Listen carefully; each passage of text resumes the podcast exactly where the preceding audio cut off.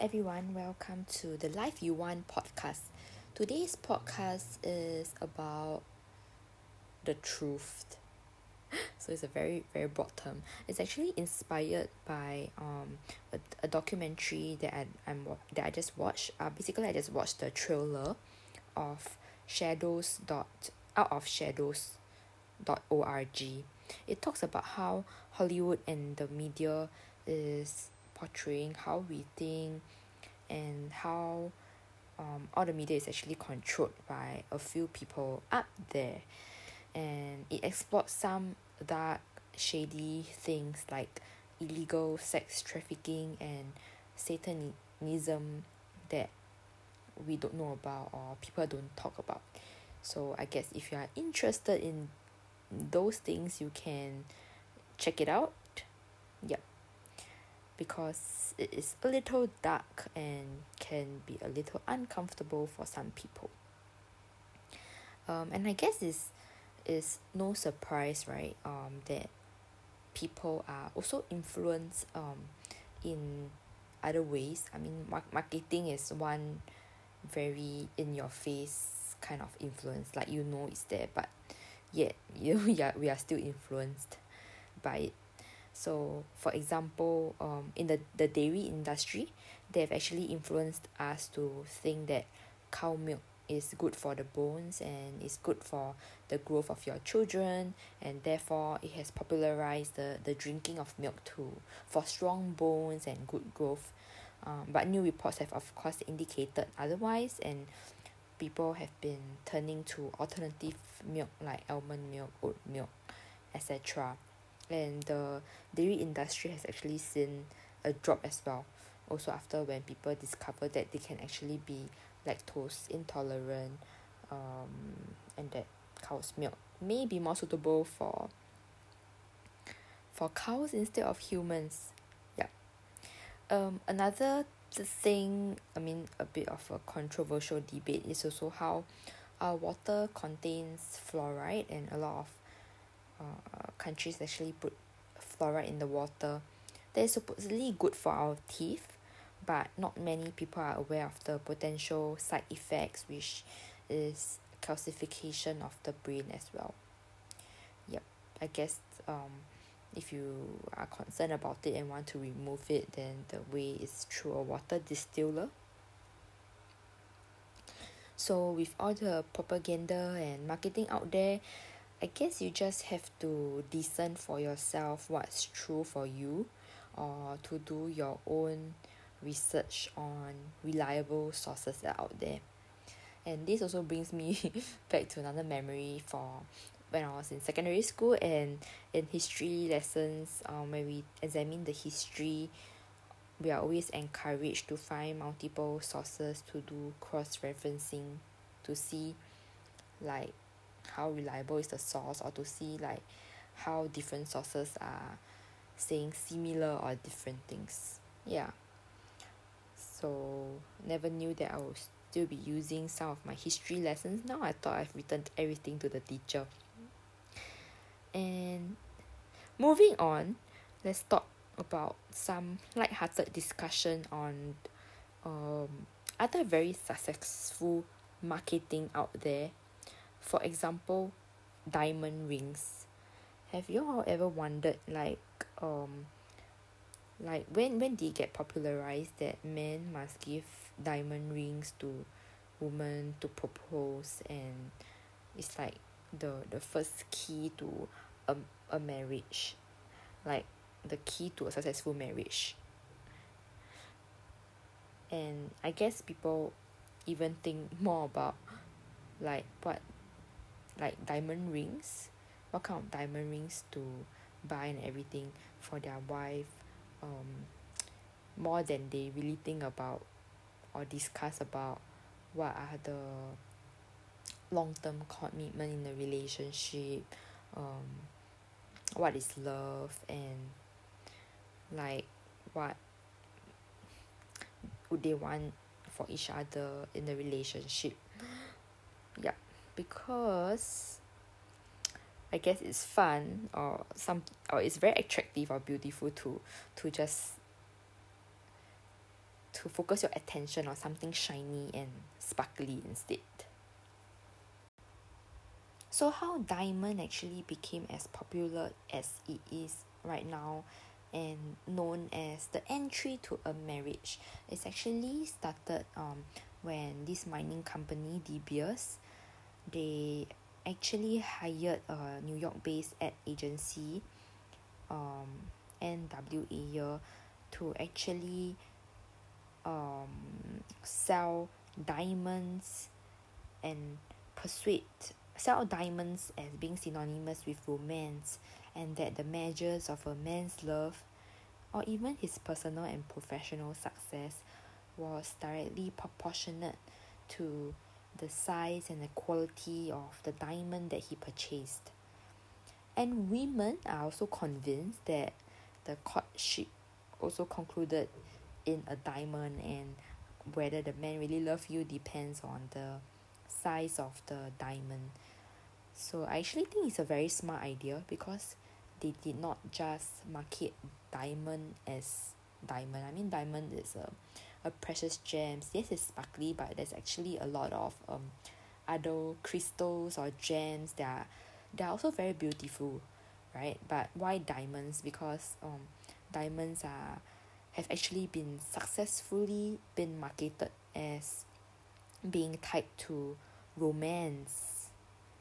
And the ad agency also offer a lot of um stories photos and magazines to reinforce the link between diamonds and romance. And in the late 1940s um, the copywriter actually also conceived of the slogan that De Beers company have been using ever since which is a diamond is forever. Even though diamonds can in fact be shattered cheap mm, or discolored but you know what they are selling is actually the concept of eternity. Like a diamond is forever love is forever. And wow I really I'm really actually very amazed at their marketing and how they think about it and how this marketing is so successful that until now in the 2020s this idea is still around that um, diamonds are actually a part of you know everybody's kind of entry to the marriage yeah. Which of course the truth is is is more than that lah in the in a marriage. Yeah. But it's also interesting how um like when my friends are getting married and everything everyone is um quite interested sometimes to to think about the size like the how shiny the diamond ring is and everything which is I guess something more fun to talk about um rather than really you know deep conversations about how a relationship should be or is going to be yeah and since we are on this topic of searching for the origins um we were looking for a cake for my friend's birthday that's upcoming. And because it is the lockdown period we have to search for cakes that um can be delivered.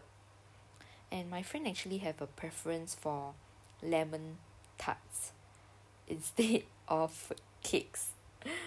So it's actually quite interesting. And I started to wonder yeah so actually who popularized birthday cakes? Like why can't it be a tart or ice cream or a burger or or like I don't know just a a plate of rice or something like that. Why must it be a cake to celebrate a birthday? So I turned to my best friend Google and it is believed I found out that it's believed that the first actual birthday cake was actually made in Germany in the Middle Ages where they will celebrate their children's birthdays with cake and they call the celebration Kinderfest.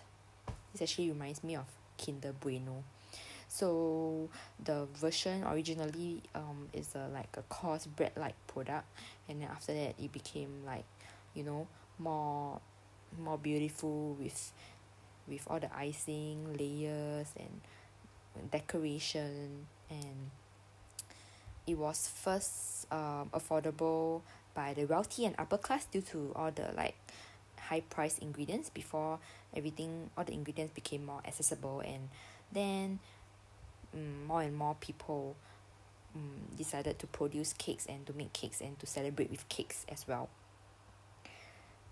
So all the cakes that you see right now um I think we are already spoiled for choices. Like we do not only have like bread like cake but we have um all kinds of chocolate matcha. We can even put durian cake and we have like two tier cake three tier cake fondant cake.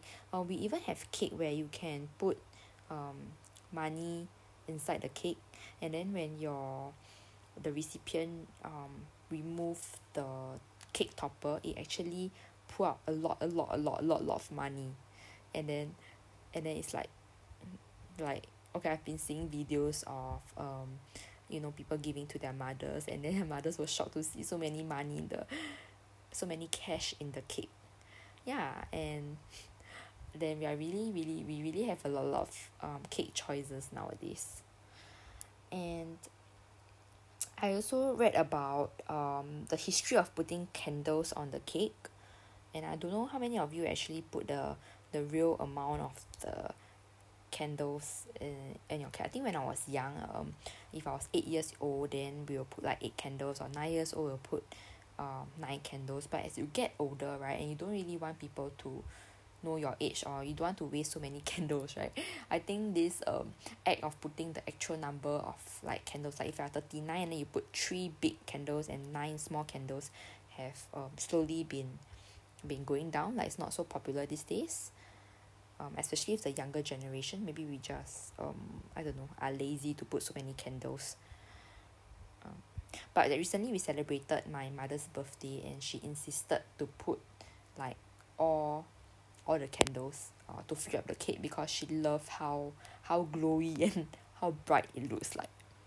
So the history of putting candles on cake actually began in uh, ancient Greece where the Greeks would actually make round cakes to honor Artemis, the goddess of the moon, and the lit candles on the cake represented the glow of the moon, and the smoke from the candles actually carried their prayers and wishes to the gods who lived in the skies. And they also um, believe that when a candle was placed on the cake, it's actually representing the light of life.